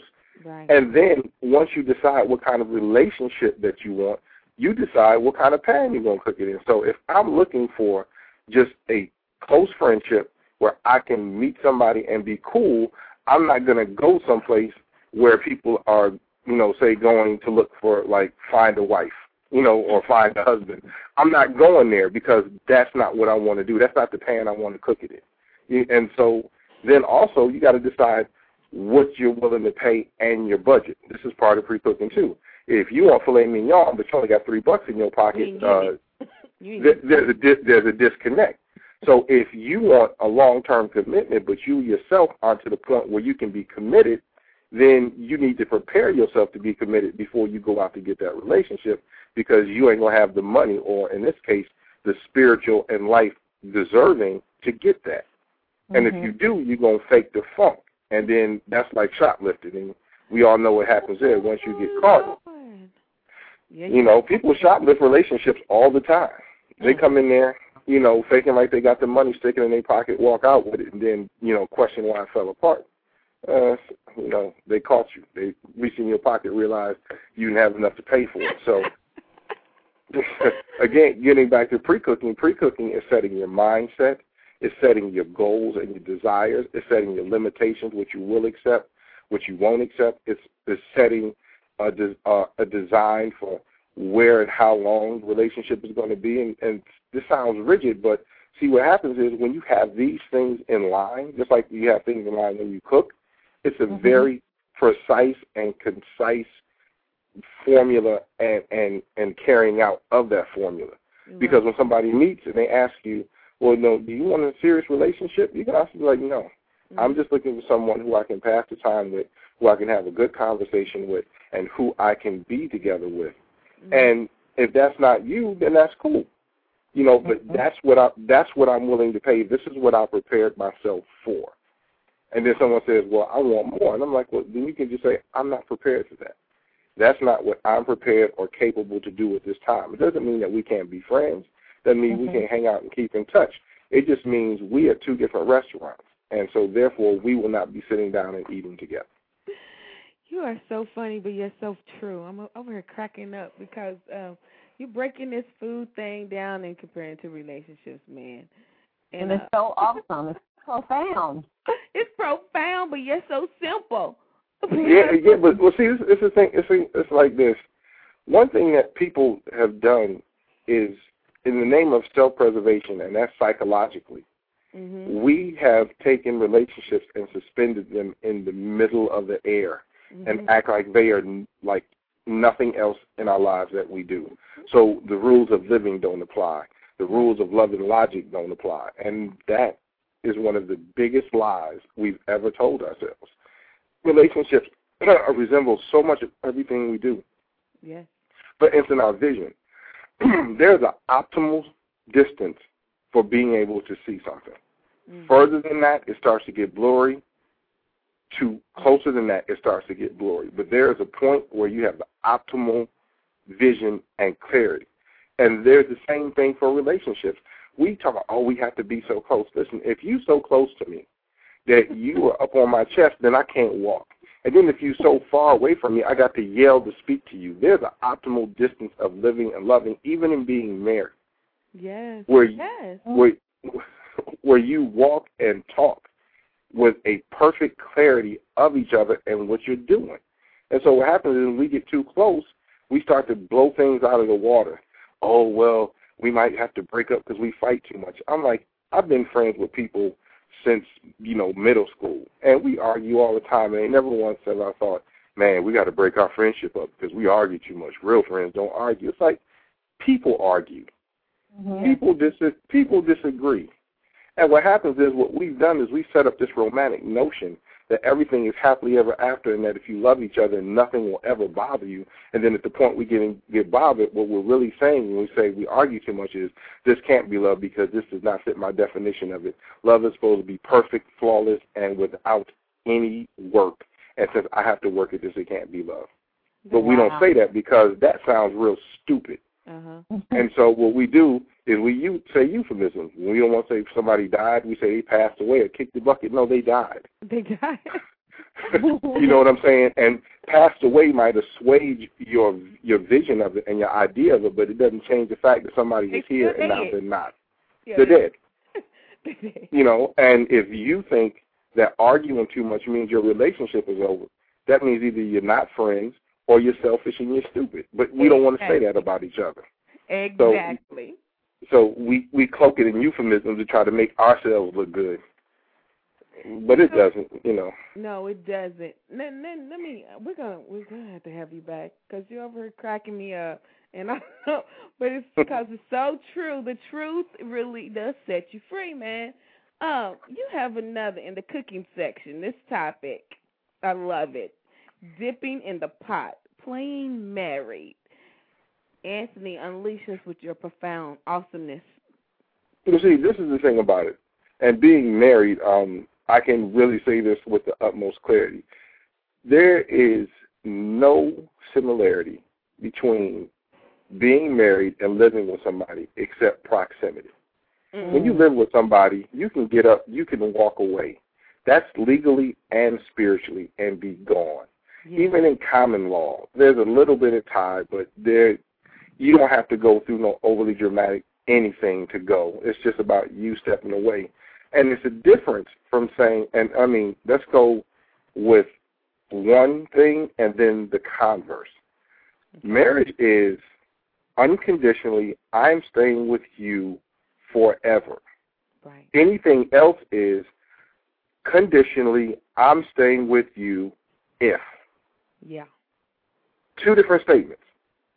And anything other than marriage is saying conditionally, I will stay with you if. Mm. So what happens is we think that somebody could stick their fingers in the pot and not want to eat. Truth of the matter is, at the point that you start letting people stick their fingers in the pot when you're cooking, it's because the food is near done or done. You don't let them put it in there before it's ready. It'll get sick, or people, they'll get sick, or it'll taste nasty. Mm-hmm. So what happens is when you start giving all of the benefits of marriage, as far as living together, as far as like unlimited intimacy, as far as having children, as far as putting everything together, mm-hmm. what you're doing is giving the illusion that unconditionally you are staying with somebody. And if they believe that you're unconditionally going to stay with them, they say, yo, why get married? It's just a piece of paper. Well, mm-hmm. understand that marriage is two things. It is a spiritual and a legal thing, and the legal thing is just because, you know, you give unto Caesar what is Caesar's. But in the spiritual aspect, a marriage is a promise of two people to God, not just before God, to God, that they are making this union in His name and that they are telling the world to make room for that union and that they're going to live according to that union forever. Now, contrary to popular belief, God don't have a short memory. Right. So it's only temporary in the eyes of those who don't take God and the concept of forever and the spiritual hiring seriously. Mm-hmm. So wow. when you get into people who talk about it's the same thing as getting into a 30-year lease and a 1-year temporary lease. It's the same where. You know, you have something going back and forth, but 30 years to 1 year, because you can make a 1-year commitment on your head not thinking about something, because mm-hmm. in 12 months you're going to be out of it. Wow. You can't make a marriage on that. And the thing about it, some people are like, well, people who get married and they get divorced, well, those people are the ones who did not accept the true nature of what they were doing. It's like imagine you find sign a lease to buy a house. Mm-hmm. You can't just walk away from that bank. No, you can't. When you walk away from that bank, you are leaving a part of yourself, a part of your self-esteem, a part of your well-being along with it. Mm-hmm. They are taking that because they're like, well, you made this commitment to me, and this is not a commitment that you are allowed to get out of. That's the difference between marriage and staying together. Marriage, you have to leave a part of you. You have to start breaking parts of you off and parceling them up. Just to understand that you are taking an unconditional permanent, everlasting thing and trying to break it down into temporal pieces and then say it's okay. Yeah. So, you know, what happens is you let people think that they have this and then they're not going to want to get married because they think they've attained it already and they don't have an understanding of the next step that they're going to. Yeah. That's phenomenal. And then when you, that knowledge you just gave, I mean, once you, like you said, you impart something, you leave a part of yourself. The bank, when you get tired of paying that mortgage, you just can't say, I'm tired of paying it. Let me walk away. No. Yeah. There's a long, long process for you just letting that relationship go. So, living together is a month-to-month lease. And everybody knows on a month-to-month lease, you can leave. You've got to get 30 days notice, and you can pick up everything and be out, and there ain't nothing different. Wow. That's true. That's it. And think about it. If you're not saying I'm with you unconditionally forever, you're saying I'm with you conditionally if. And if they didn't say one, they're saying the other. So all you people living together like, he with me forever, for real, go ask him, are you with me forever unconditionally? And God, ask your girl. Say, I want you to tell me right now that unconditionally, forever, we are together and you will never leave me. Mm. And if you can't say that, you're not married. You know. And you don't have the same thing as a marriage. You are in an imitation marriage trying to get an imitation feeling, and it's never going to be the same. Wow. If you just joined Real Talk with Tanya White, we're talking to Anthony C. Rucker, man. He's breaking it down, truth about relationship. Now, listen, Anthony, our time is really gone. I had to extend the show because I need to ask you some more questions before you leave. Now, that's one myth. Relationship method, that marriage you can get out of at any time. Right. What are a couple others that people have about marriage or relationships in general? The myth, that's why they create these illusions. Okay, this is for the sisters, and sisters not gonna like this. Sisters with children. This is a relationship myth. Me and my children are a package deal. Mm-hmm. That is a relationship myth. The first thing that parents teach their children is don't talk to strangers. And the first thing you say in a relationship is you tell a stranger they got to talk to your children. That doesn't make sense. Mm-hmm. And it's the conflicting messages. The only time that a man or a woman is supposed to be involved with your children is when them not talking is going to be more of a problem than it is for them talking. Mm. See? Because at that point, they're so integral in your life and such a big part of your life that they have to meet your children. But, for instance, my mother, you couldn't step into our house until you were dating my mother for at least 6 months. And, I mean, that means you could only knock on the door, say hello to us, and wait for my mother. You were not allowed to step in the house until before 6 months. And then after 6 months, you were only allowed to come in the doorway. You weren't allowed to sit down, you know, and – see, well, people don't understand that when children don't have parents, even if they're close and they're still involved in their lives, people will still associate the person dating their parent as a parent, not a replacement for the father, not a replacement for the mother, but as a parent and a parental figure. And they will attach themselves to that person psychologically and emotionally. So every time you break up with your boyfriend or your girlfriend, your child is breaking up with their father or their mother.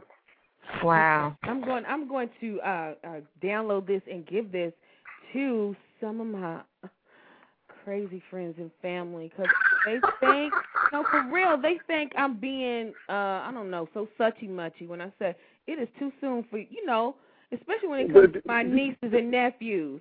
Just tell them this. It's too soon. Them to do this. Tell them to look at the psychological studies that they've done on children and the way that they attach to adults, parental figures, and the way that they view people in the lives of their parents. Just tell them to do that. The studies are outstanding. Matter of fact, the first study of schizophrenia was done in regards to families because what happens is families start creating these situations where nobody is going to be happy with the response that a person is giving, and so they start creating these alternate realities to soothe themselves and to make them feel better and to cope. So what happens is even though the family is not the force that causes it, it is an integral force in keeping it going. So we have to understand what we are doing to each other by playing these psychological games with each other by bringing people into people's lives and out of people's lives and playing these games with people's emotions and around people's emotions. And what we justified is it is our right. And you know what? It is your right. I'm sick of hearing that too, Anthony. Oh, hold on. Let me finish.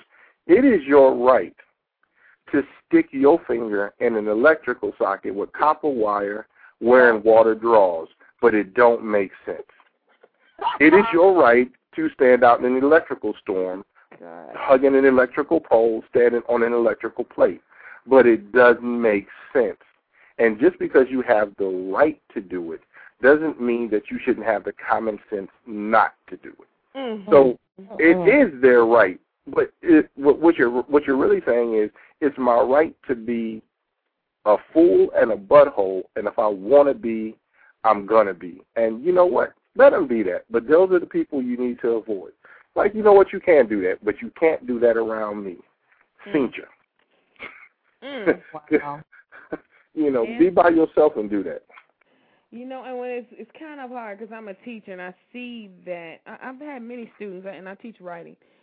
When they write the personal narrative, personal experience, it's always about divorce or always about somebody they don't like that their mother or father is dating. And it's like, if they're writing this down for Ms. White to read, I know they have been giving you signs, and why aren't the parents paying attention? Oh, my goodness. Hey, I mean, as my mother said, you know, when she was talking about, she told me young, don't ever get in domestic disputes. She said, I don't care what they say or what's happening. She said, because a woman will err on the side of the man she's sleeping with. And my mother's a Christian. My mother's a Christian woman who I never saw cuss, smoke, or do anything wrong in her life. But she said that she said it clearly, but she used other language. But she said women will err on the side of the men she's sleeping with, and vice versa.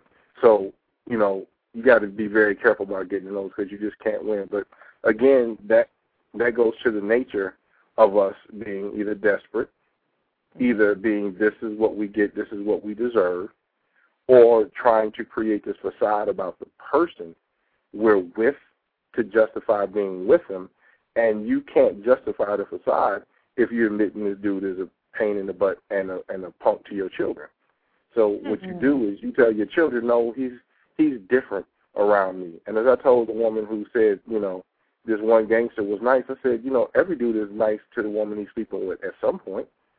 Mm-hmm. I said, but he can't be nice to you and mean to the rest of the world and qualify as being nice.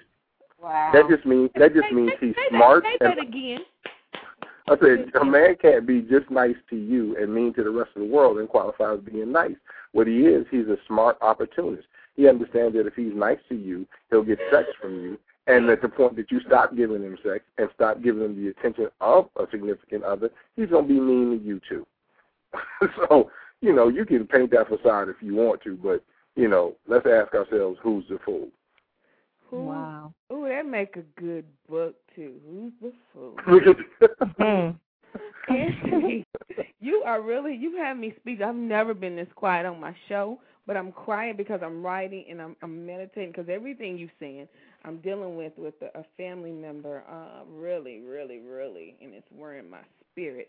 But let's take a break. Give us your contact information so we can get this relationship cookbook.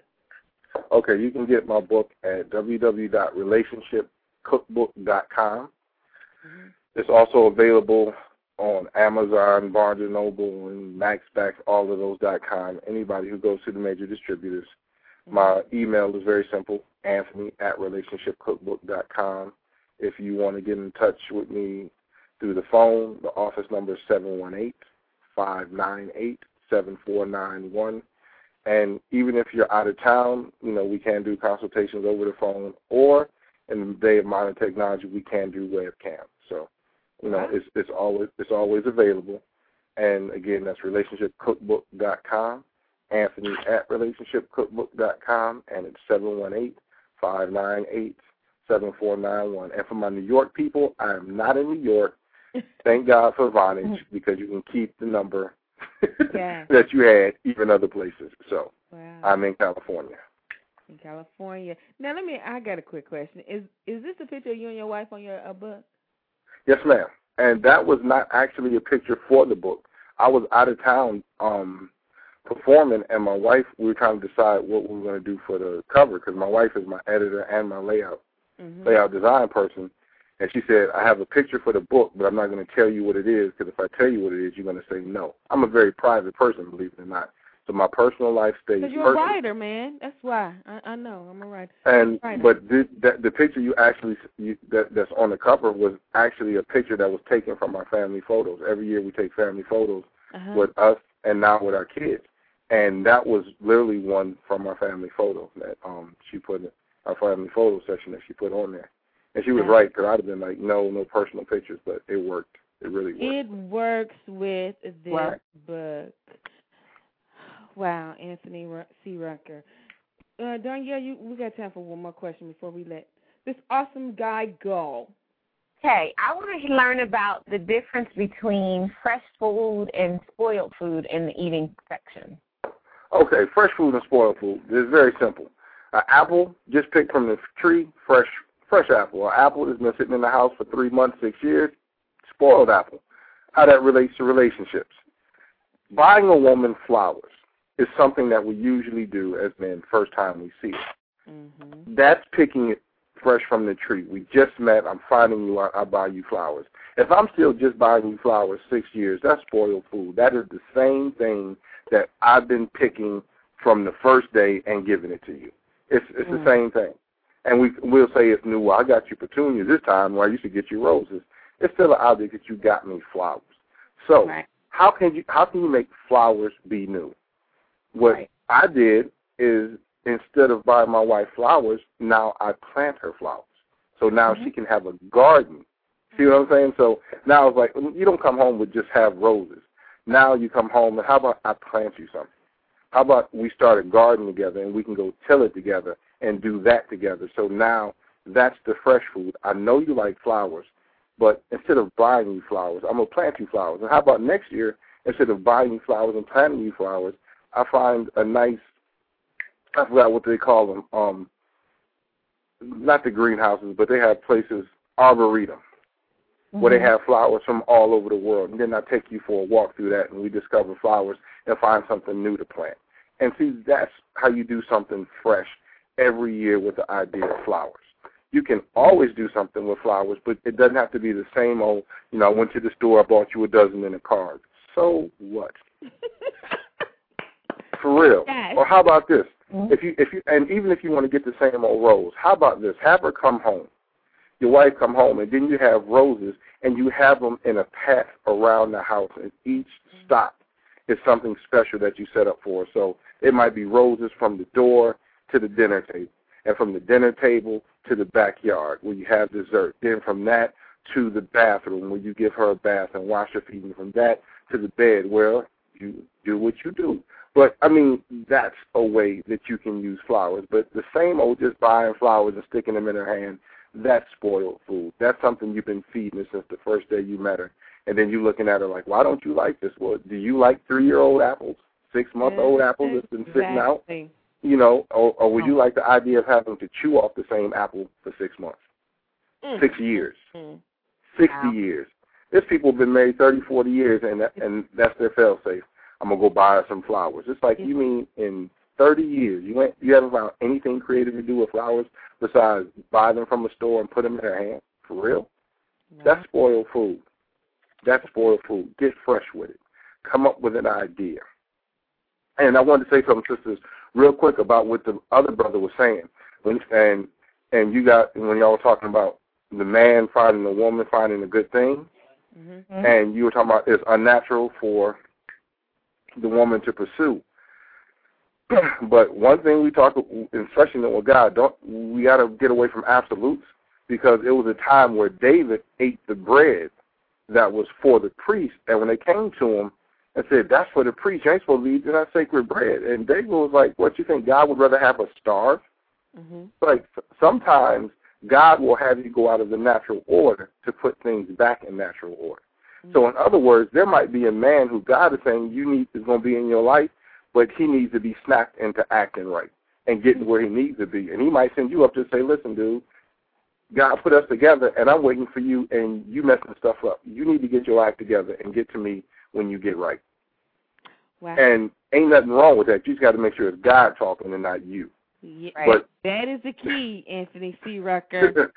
I don't think you're pursuing him, though, either. Like, I think that's different than what the intent that when I said it. I wouldn't see that as pursuing that man.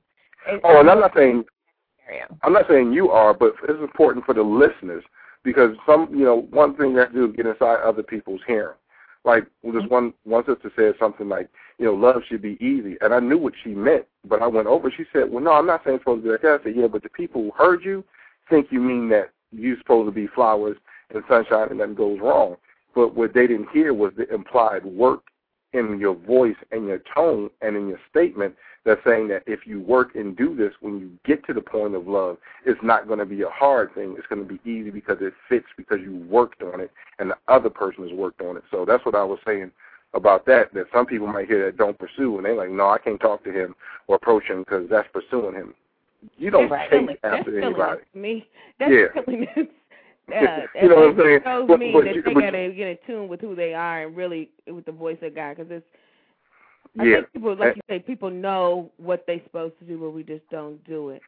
Like I said, I've never seen anybody who didn't see it coming. I just know people wouldn't admit it was happening. Right. Anthony C. Rucker.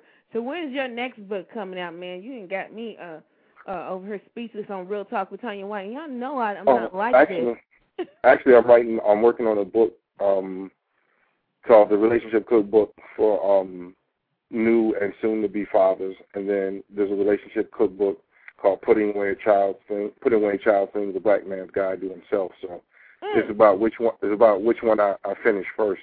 Listen, whenever you finish that, shoot me an email. We will make space for you on the Real Talk with Tanya White show. I appreciate that. Giving us thought-provoking information. And information that really stunned Tanya White. Tanya White talks a lot, Anthony Rucker. But you right now. And I'm just sitting on my notes are just full. My sheets are just full with notes. Well, listen, before we let you go, we have run over time. You have been awesome. Thank you. Yes, very awesome. What are 3 hard decisions men must make so they can have healthy dating relationships? And what we're going to talk about next week is healthy marriages. So leave us with 3 hard decisions and men must make, because we're celebrating Men's Month on Real Talk with Tanya White. So we're talking specifically to men. Men must be honest about where they're at and what they want. Because a man marries at the right time. He gets to a position in his life where he wants to marry. And men need to learn to say without fear of being labeled that I'm not at the point where I want to get married, but when I am, I'll let you know. Because we're afraid to say that because we'll be labeled as being afraid of commitment. But we have to be honest. If we're not ready for a relationship, we shouldn't fake it to be in someone's good graces or to maintain something with somebody. The other thing that we have to do is we have to be men. And we have to stop apologizing for things that we have not done and accept the responsibility for those of us who are just grown boys and are not living the accountability and maturity and responsible lives of men, and call them that. Don't worry about all this divisiveness. Do not suffer for what boys do. And then 3, we have to understand that we've been bamboozled when it comes to the idea of emotion and feeling. And that being human means that you cry, that you laugh, that you have joy, and that you have pain, and that holding in emotions are the reasons that we die before women, because that has a negative effect. And you can cut like 3 to 10 years off of your life just by never crying. Wow. That stress builds up in you. So understand that you have tear ducts. And it's a fool who doesn't use his windshield wipers because he claims he can see. Cry and have emotions if you need to. Those are the 3 things I would say to brothers. And if you put those things in line, those would be the trickle-down domino theory that would start knocking everything down and putting them in line. And always, as implied, put God first. Let him run the show and be a happy second in charge. Wow. Anthony C. Rucker. Y'all better get this book right now. go to Relationship Cookbook. And while you're going there, you better go to TanyaWhite.com and get Relationship Reruns, because the two go hand in hand. Hey, we're going to follow up with you later, and we're going to send you another date to be back on this show, man. I thank you for letting me be on the show. Oh, phenomenal. You've been phenomenal. Absolutely great. So, listen, we're going to follow up with you later. Many blessings, success to you and your family, and look forward to the many, many other books that you're going to burn. Yes, ma'am. All right. Have a phenomenal night. You too. Thank you. Take care, Anthony. All right, take care. Take care. Wow. Bye-bye. Wow, Real Talk had to go overtime tonight, Darnyelle. I'm just literally, I think I'm playing, but I'm just like blown away right now. I'm trying to collect myself. This has been the most quietest I have been in a while. So we have about 15 minutes left, Darnyelle. Okay. So what did you glean from these two powerful? And look, when I book guests, I know they're going to be great. Mm-hmm. But these men, they really knock. I don't know what, I can't even describe it. They floored me. It's like the MasterCard commercial, you know, where it says, I don't know, something costs $10, something costs something else, and then the simplest thing in life is priceless. It was priceless, and you know, I encourage everyone who's listening to the show live and in the chat room to make sure you go back. Download this, put it on your iPod. This is definitely a show to come back to because they drop so many powerful things. And I know it warms my heart to hear men sharing openly, transparently, and not being concerned about themselves. So taking the macho out of it and offering something to teach someone else or to give somebody else a leg up. Like that was the best thing about the entire experience. And so to have two incredible representation of men that are after the heart of God. First, man, it just doesn't get any better than that. And you could really notice that from when they open their mouths. Ed was just so peaceful, yet firm. Anthony was thought-provoking, yet simple. And it all comes from that they both were grounded, rooted and grounded, in the Word of God and in the heart of God. And that's what I heard. I think that's why I'm blown away, because, you know, as Christians, we're taught that there are men out there. You know, I've got friends like that, but to hear somebody that you don't know from another part of the world literally confirming and confirming everything that you believe about men, because like I said, I love men, I love the best, I love the worst, and I try to, you know, build those healthy relationships. But hearing that from a man, especially the last three nuggets that Anthony gave, honest, you know, you gotta be emotional. Stop believing all that stuff that men, you know, men don't have emotions, and really just their love and celebration, first of all for themselves, and then for building and healthy families and marriages. It is literally blown me away tonight. And absolutely. And I think that's just the signs of a great show, because you should walk away with your cup so full that it is, in fact, overflowing. So there are no words left to speak, because everything that needed to have been said has already been said. And I think that again, we give kudos to you guys and hope you're still listening to Ed Houston and to Anthony C. Rucker, because that was just incredible. There's no other word to use. That was really, really amazing. They have transformed minds, hearts, and hopefully households with what they said. Because, like, when you don't know no better, you can't do any better. But you've got the knowledge tonight if you're listening live or to the archives. Get these books. Ed has donated Single and Living Free, so we're going to have a trivia question later on Facebook. And if you're not one of my Facebook friends, just Facebook.com/Real Talk with Tanya White. And so, Darnyelle, give us your contact information and before we close out the show, and tell us what's next for you. All right. Again, Darnyelle A. Jervey, the founder and chief empowerment officer of Incredible One Enterprises, and you can reach me very quickly at www.darnyelle.com. Up next, I'm so excited because I have a 20 hours of transformation, a sleepover event coming up October the 9th and 10th. It's in Philadelphia, and we are only allowing 14 serious women who are ready to experience transformational change in their life. We have 8 spots left, so we're really excited about that. It's called Incredible Power, and the power is an acronym. It stands for position, optimism, wealth, expectation, and resilience in relationships. And so we're really excited about that. November the 7th, we have Handle Your Business with Incredible Power, which will be about personal power, branding, and relationships, which is pretty awesome. And I'm partnering with Linda Dillard of Power and Progress, and she is a relationship coach here in Delaware, and she and I collaborate and synergize. And we're just excited about helping people to work on the 6 inches between their ears and to really help people to effectively burn the box. The box has got to go if you want to meet the incredible you. And so we have those 2 events coming up most recently. I'm working on book number 6, How to Back Away from the Incredible Snatchers. And the Incredible Snatchers are those people who have been sent to negate all talent and confidence that has been earmarked and reserved for your success. So the haters, the dream stealers, the doubters, the instigators, your friends and your family and your church members, your coworkers, they've got to go.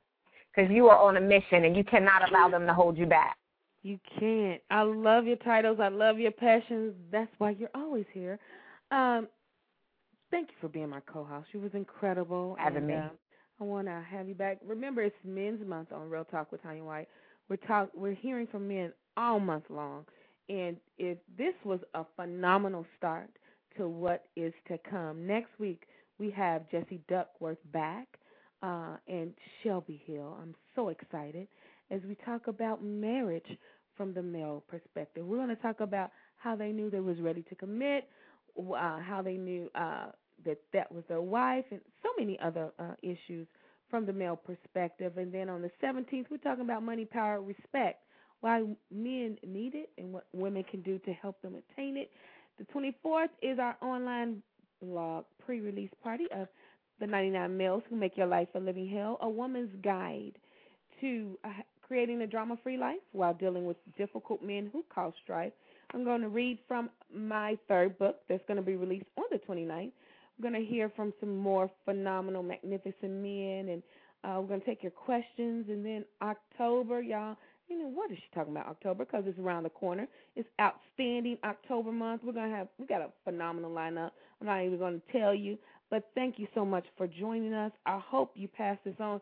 Facebook it, Twitter it, visit TanyaWhite.com, get Relationship Reruns, get How to Deal with a Difficult Woman. We have some teleseminars coming up, Girl, Handle Your Business. And I can't even thank y'all. My mind is gone. But visit TanyaWhite.com. We have so many things coming up on the show, through the book. We also, top of the year, I'm releasing 4 Girl series books. The first is Girl, Go For It, and the next 3 are Girl, Handle Your Business, How to Build, Brand, and Boom Your Business. So look for that. Listen, y'all, we're doing big things here. We have big guests, big topics, big people. But listen, if you remember nothing else, remember that living single and free is possible. And it's possible for you to attract healthy relationships. When you first become healthy yourself, then you attract those healthy relationships. Do not settle for less than your best. When you do expect the best, you're going to get the best, and then you're going to get the best relationship. Your relationship with a man should be fulfilling, should be upgrading, should be just altogether lovely, not conflict-free, but altogether lovely. Listen, we're going to close with my favorite artist, Gerald Levert. I just can't help myself because that is the epitome what relationship from a man that I know I want and deserve, because a man, as we heard tonight, they do want relationships. They do want healthy relationships. And when they do what they need to do to get it, then they're going to attract what they need to attract. Listen, love you guys.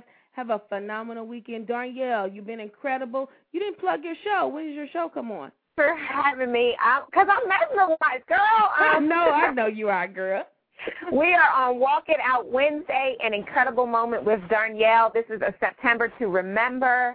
Next week is 90909, and 9 is the number of manifestation. So we have a show all about moments of manifestation for you next week. I'm really excited, you guys. So join us 6 p.m. Eastern Standard Time on Walk It Out Wednesday. Walk It Out right here on Blog Talk. Yes, we're going to close with Gerald Levert, I Just Can't Help Myself. And I bet y'all don't know what movie this came from. I'm a huge Gerald Levert fan. If you know, email us at Tanya@TanyaWhite.com. We'll see you next week. Love you. Bye-bye. Thanks, Tanya. Be incredible.